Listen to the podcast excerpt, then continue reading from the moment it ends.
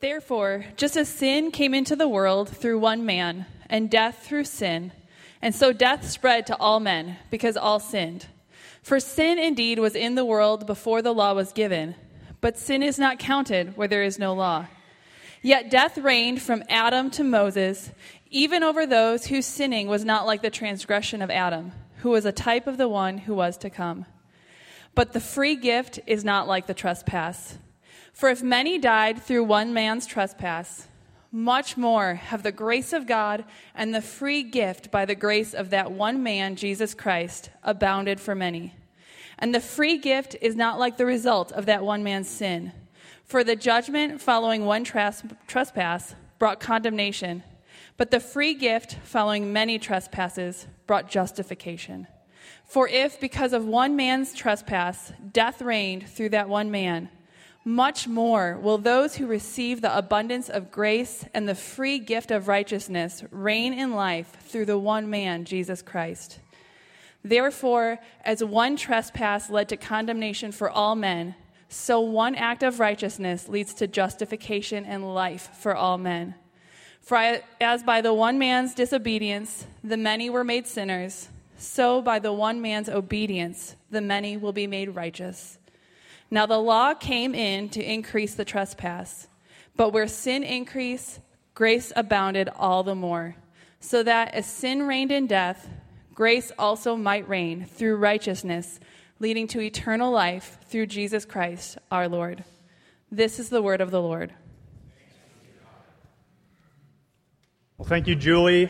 I could listen to you read scripture every week. Thank you. It's great. Uh, good morning, Christ community. It's great to be with you uh, this morning for gathered worship. My name is Andrew Campbell. I'm a pastoral fellow here at Christ Community and a pastor, associate pastor on staff, primarily here at the Leawood campus. And it's really good to open God's Word together on this holiday weekend. Uh, you know, Fourth of July is really kind of it's a big deal in my family. It's right underneath Christmas. So I love this weekend, but you know, when you're the low man on the totem pole, you preach on holiday weekends, right? So uh, it's, but this is a privilege. This is a great privilege to get to open the Word with you. I was not planning on saying any of that, and now I'm wishing I hadn't said any of it. I love you, Alan, everybody. Okay. So, my wife Bethany and I are not huge TV watchers. We, you know, we've got a couple regular shows that we like to watch. Uh, in the fall, especially on Saturday afternoons, uh, that's all I do is watch college football, especially if K State is on the air. But really we don't have, oh, thank you, really we don't have a lot of TV shows that we love to watch. But Netflix kind of changed all of that for us, right? You know, you, you get suggestions. You can hear, you can watch a TV show after it's aired in its entirety, and you kind of get a sense for is this going to be a, is this a good show? Is this critically acclaimed?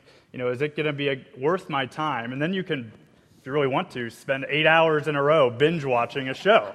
And I know some of you here have done that before, right?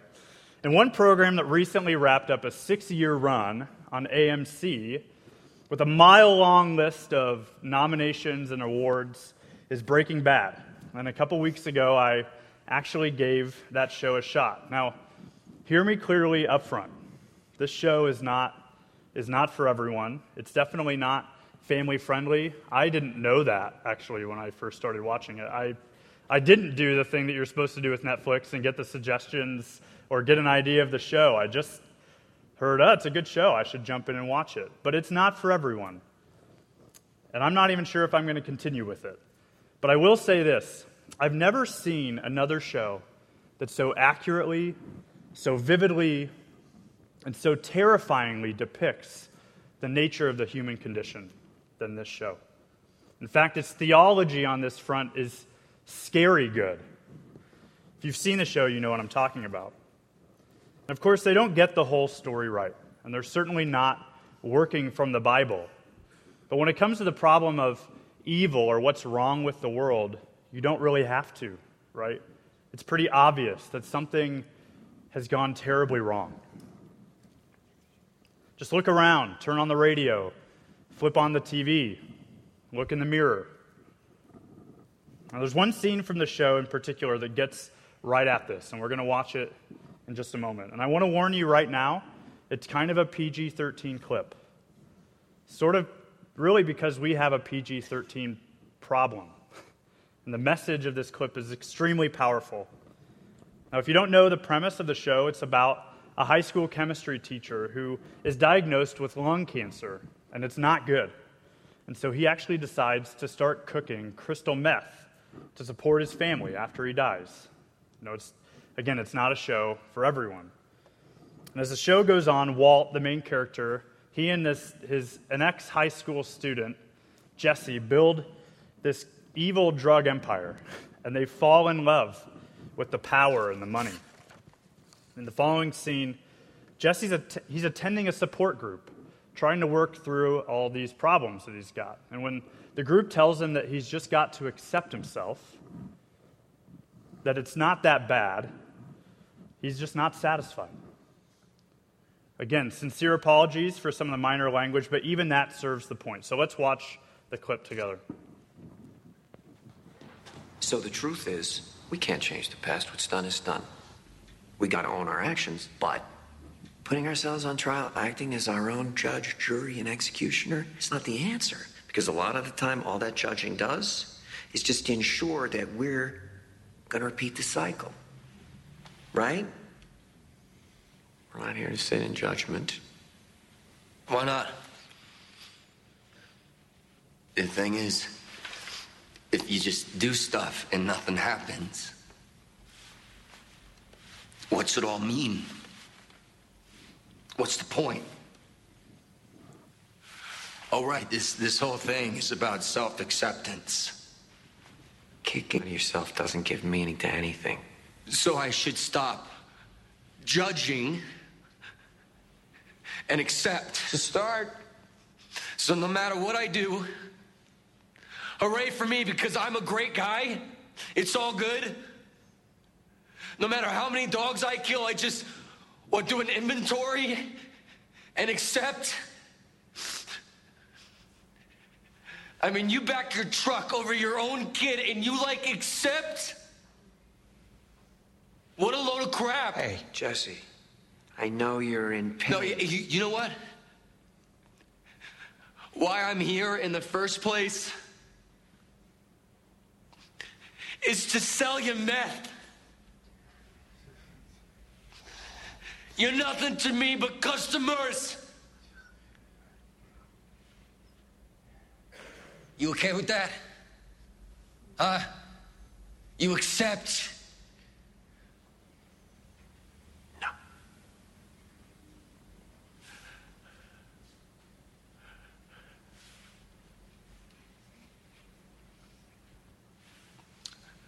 About time.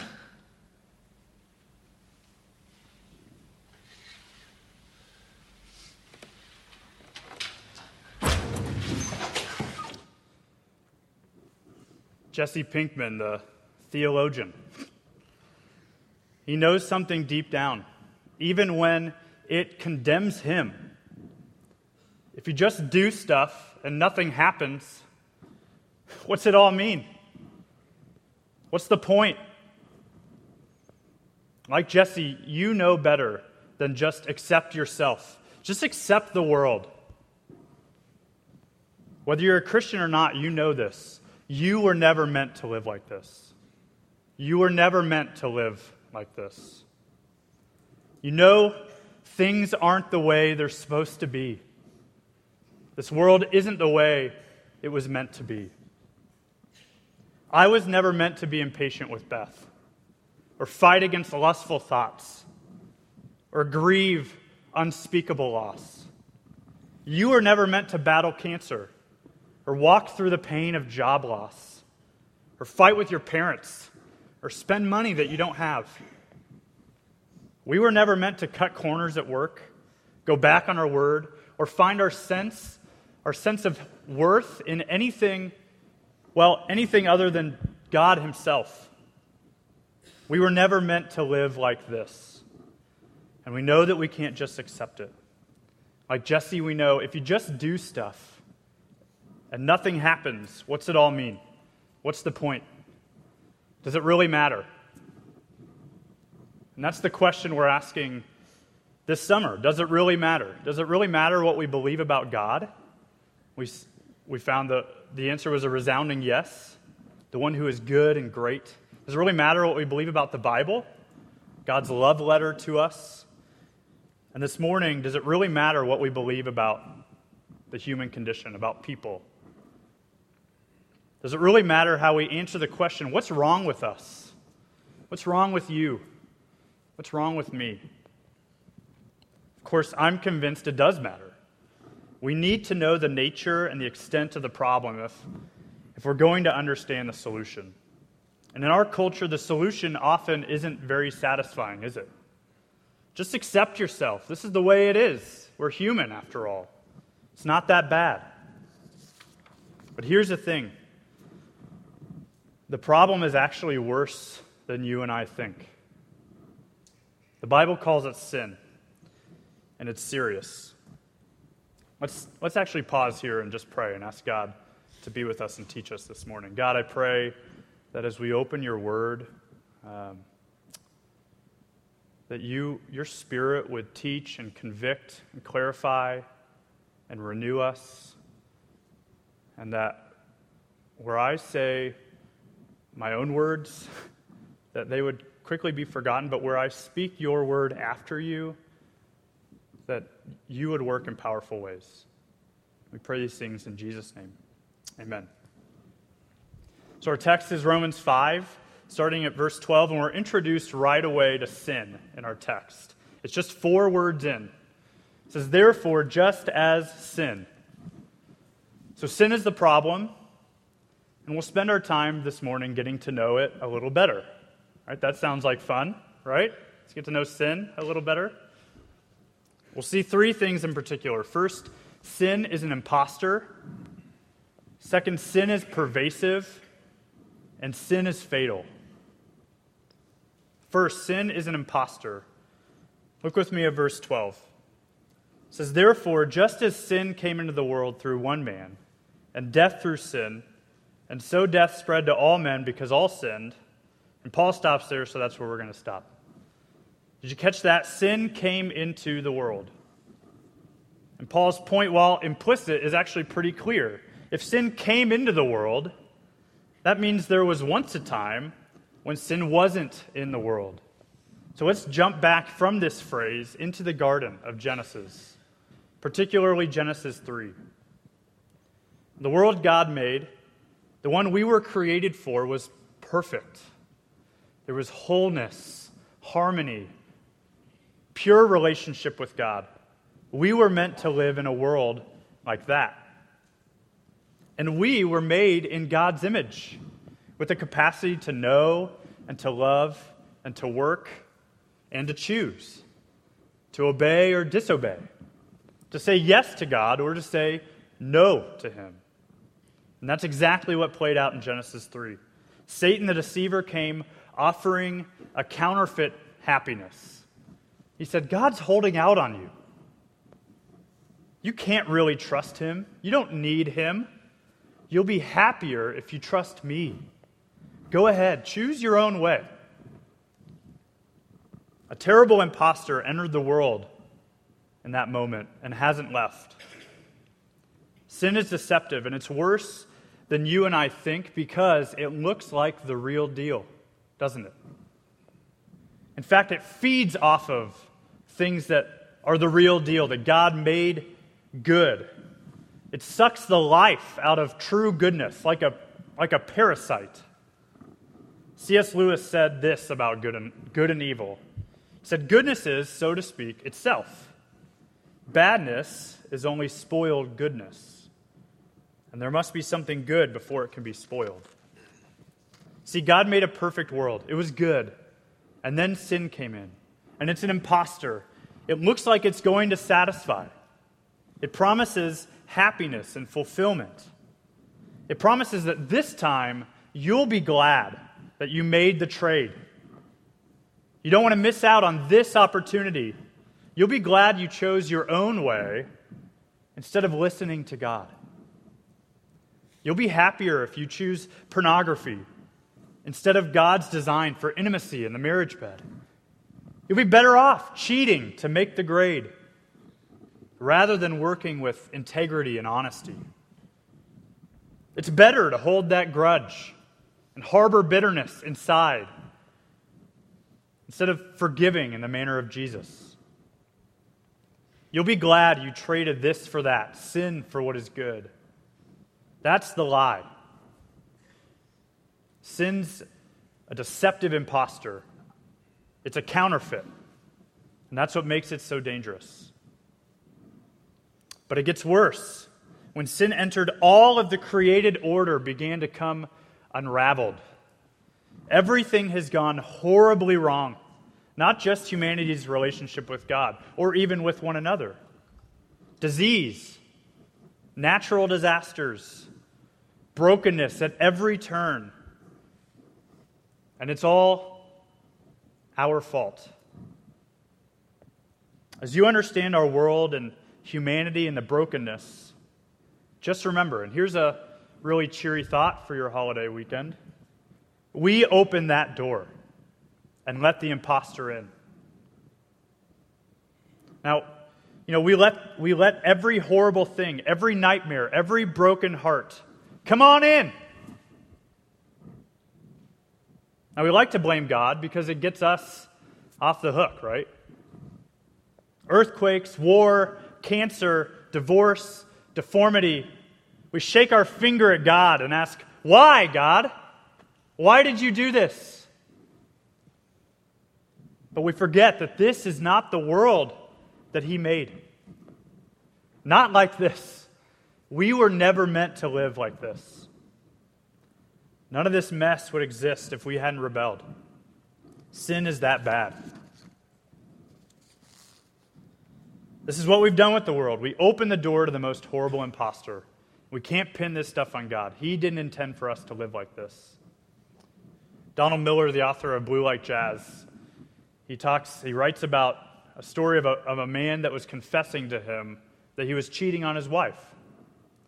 And he records his thoughts in that moment with his friend. He says, Designed for good, my friend was sputtering and throwing smoke. The soul was not designed for this, I thought. We were supposed to be good, all of us. We were supposed to be good. But we're to blame. We never should have joined Adam's rebellion. Now you're probably thinking to yourself, wait a second, I don't, I don't remember being in the garden joining some kind of uprising against God. How can this be pinned on me? I wasn't there. Well, because like it or not, sin affects all of us. Sin is pervasive. That's the second point this morning. Sin is pervasive. Look again at verse 12. It says, Therefore, just as sin came into the world through one man, then jump to 18, therefore, as, as one tre- trespass led to condemnation for all men, or verse 19, for as by the one man's disobedience the many were made sinners. You see the connections there. One man leads to the many. It's all over this passage. And here's Paul's logic Adam disobeyed God in the garden, and sin entered the world with all of its consequences. And it affects every one of us.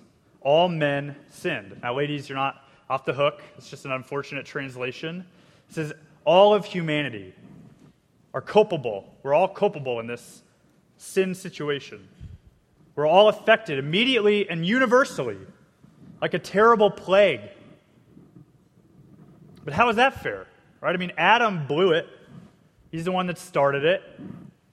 Why should we have to suffer?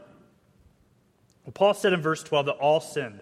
And what he means by that is that when Adam sinned, we did too. We're all included. This is the doctrine of original sin. And it's, it's actually kind of hard for us to get our mind around because we swim in pretty individualistic waters. A culture like our own, it's, you know, there, there are other cultures that have this strong sense of, of collective identity.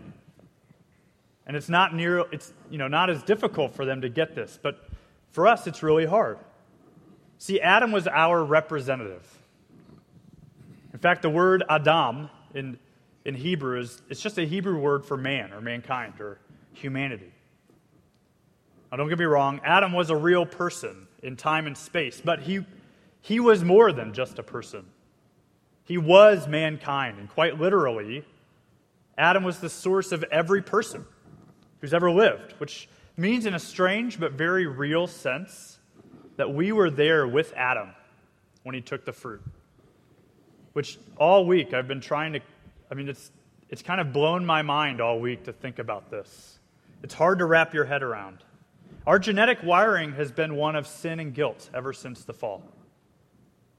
It's like our own family trees. We're a product of our parents. Genetically, socially, personally, emotionally, even morally, children are products of their parents. There's just no way around it. The sins of the father affect the son. It's true to life and experience. It's also true of our, our father Adam and our mother Eve. None of us has a fresh start, so to speak. And author Gary Willis has said it well. He says, There's no clean slate of nature unscribbled on by all one's forebears. I love that. At one time, a woman of unsavory enough experience was delicately but cruelly referred to as having a past. The doctrine of original sin states that humankind, in exactly that sense, has a past. You and I have a past. And really, as unfair as that may sound, do you think you would have done any better yourself in the garden?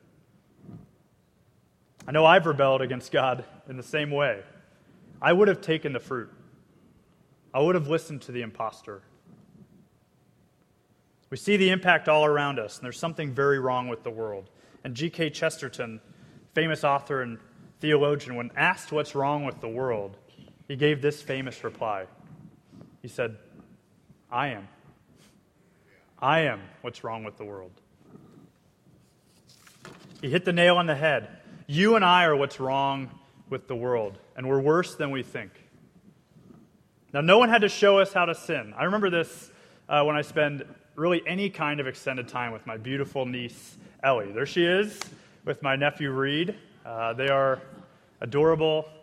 Uh, I, she, I am really her favorite, which is a great thing. It's a beautiful thing for an uncle. Uh, I remind Beth all the time that there will be someday when I will be the weird uncle and they will have this amazing bond and it'll be great. But anyways, this you know, I love this little girl, but here's here's the thing. She can throw a temper tantrum with the best of them.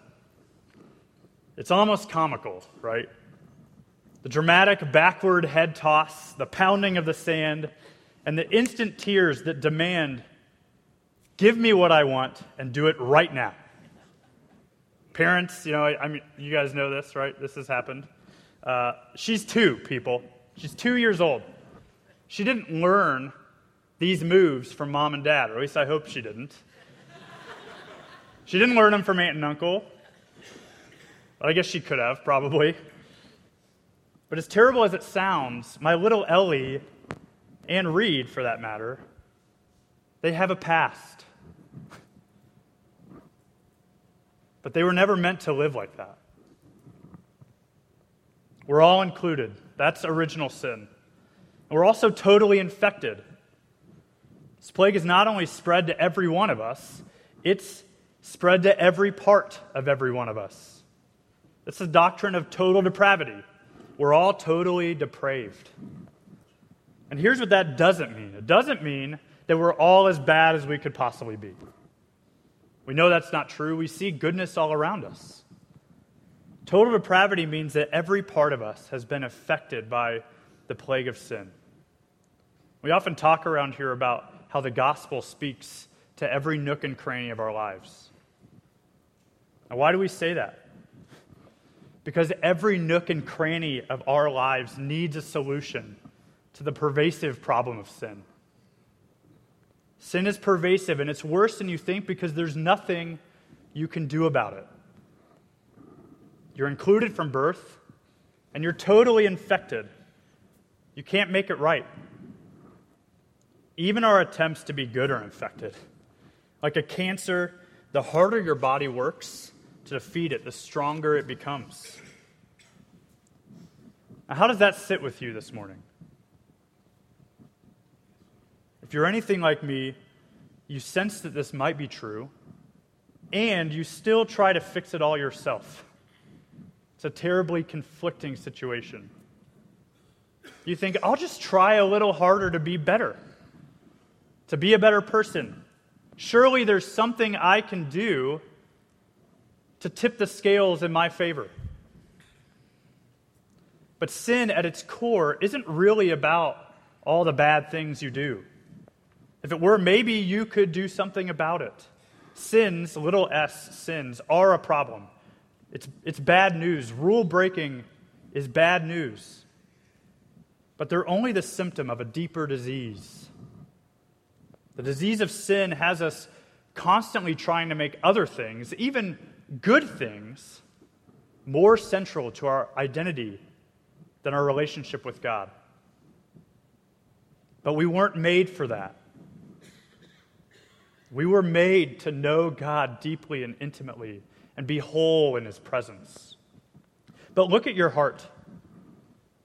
It's obvious that no, no matter how it started, this plague has spread. Sin is pervasive and it's worse than we think.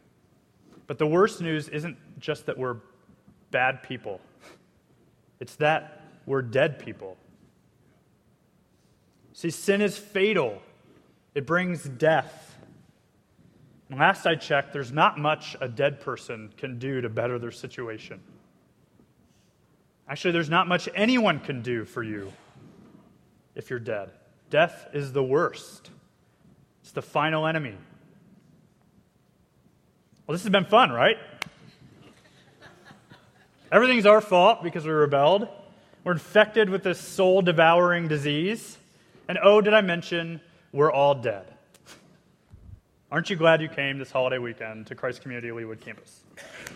Look with me at verse 14. Stay with me. Some of you are thinking, verse 14, oh my, are we ever going to get through this passage? Uh, look at verse 14. It says, Therefore, just as sin came into the world through one man, and death through sin, and so death spread to all men because all sinned. And then Paul goes on an aside for sin indeed was in the world before the law was given, but sin is not counted where there is no law. Yet death reigned from Adam to Moses, even over those whose sinning was not like the transgression of Adam, who was a type of the one who was to come. Look at that. Death reigned, even when sin was not pointed out or given a face or a name by the law. Because of sin, death is unavoidable. It's the powerful consequence of sin. And that's no surprise, right? It happened just as God said it would in Genesis 3. If you, tree, if you eat of this tree, you will die. But what kind of death are we talking about here? What does Paul mean that death spread to all humanity? Of course, there's physical death, and that's what we usually think about. It's one of the two things that are unavoidable in this world, right? Death and taxes.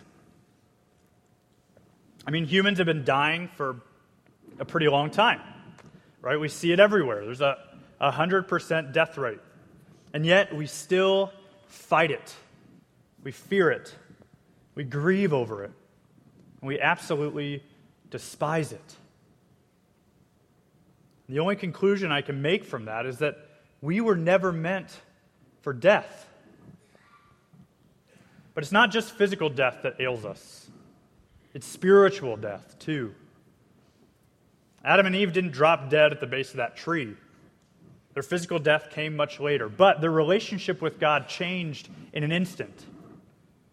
There was shame and hiding, knowledge of their guilt, and blame tossed around at every turn.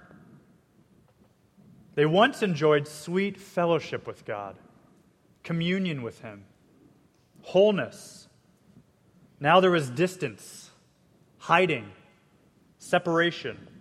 And that's death, what some people have called total death. Physical death is just a, an expression of this deeper problem. Separation from God. It's the exact opposite of what we were made for. Some people hate, and I'm, I'm kind of in this camp, hate going to hospitals because of all the disease and the death and the sickness you know, it's hard to blame them. Hospitals are a sobering place. But even more sobering is what happens when people try to treat symptoms instead of diseases.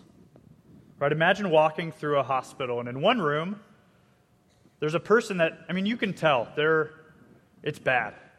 Right? They're not going to make it. I mean, you're no doctor, or maybe you are, but anyone can see it. Their symptoms are bad, bad, bad. In another room, there's someone who looks perfectly fine. You, know, you, you have a good conversation, you laugh with them, you think they're going to be all right. Except they have an incurable disease. You can't see the symptoms, but death is there, imminent. And some of you, some of us, look just fine, don't we? We've got our sins in check, at least the big ones. But our hearts are far from God. There's separation. And that disease is silently killing you. God hates sin. And here's even worse news judgment is coming. Let's just let that sit for a second. I mean, this is something we don't really like to talk about much.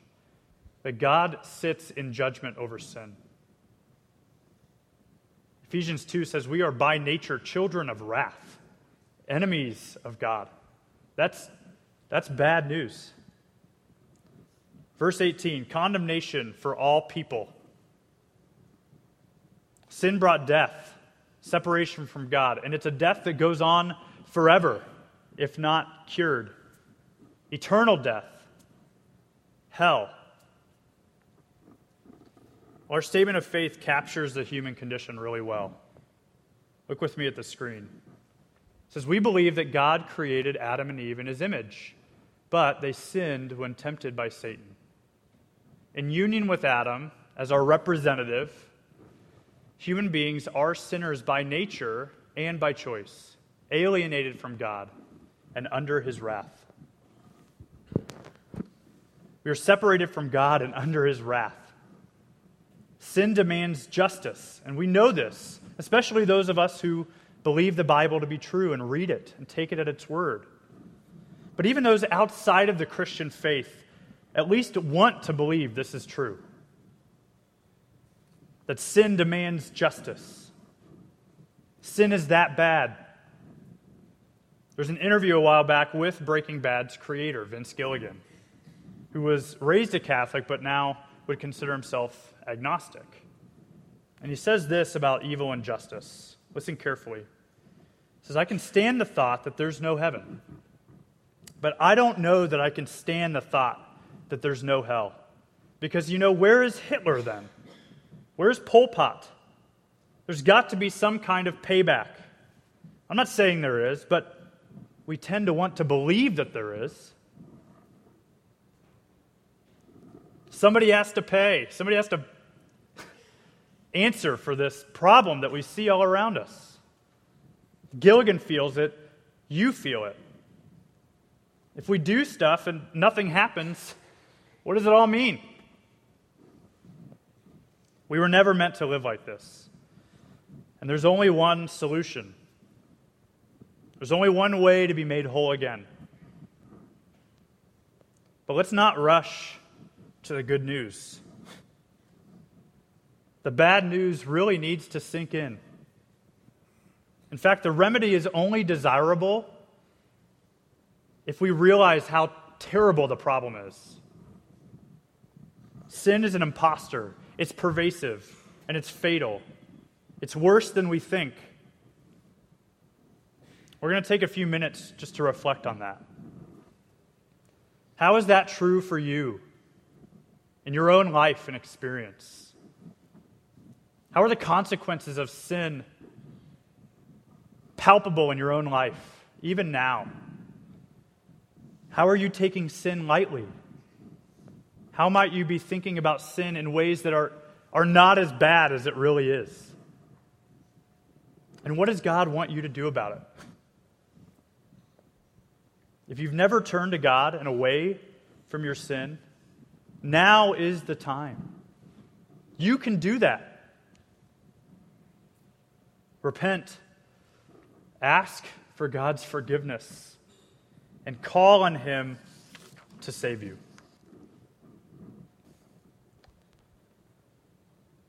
There's good news that I've been bursting at the seams to tell you. I mean, I've felt it up here, it's been weighty. Yes, sin is an impostor, it's pervasive. We're all included and we're totally infected. And, it, and it's fatal, it brings death. But for those who choose Christ, it is defeated. Sin is a, a defeated enemy. And Randy's going to come up in just a minute, and he's going to play a song that I want us all to continue just to rest in for a moment. It communicates the depth and the nature and the extent of this problem that we know of sin and death. And it also communicates the beautiful nature of the good news. Now all we know is grace. I love that line. In any other story, death is the end, judgment is all that's left. But that's not the end of this story. Our sin is worse than we think, but God's grace is better than you or I can ever imagine. There's infinitely more grace in God than there is sin in us. And maybe you think it's not fair that Adam's sin is ours, but the good news is equally unfair. Jesus' perfection can be yours too. It's pure grace. That's what Jesus brings. And that's coming for the next two weeks. Can I get an amen that you don't have to hear this again? the next two weeks is all about Jesus Christ, who he is and what he's done for us. Jesus is the new and better Adam. Instead of rebellion, there's obedience. Instead of judgment, there's grace. And instead of death, it's beautiful, everlasting, joy filled life in God's presence that starts right now. And here's how the statement of faith finishes. I read the first part. Only through God's saving work in Jesus Christ can we be rescued, reconciled, and renewed. Rescued from the problem of sin, reconciled with God, and made new in Christ. Yes, our sin shows us that we are worse than we could ever imagine. But the cross reminds us that we are more loved than we'd ever dare to dream. And the cure has begun. It's available right now if you turn to Jesus in faith. We were never meant to live like this. And the good news, because of Jesus, we don't have to.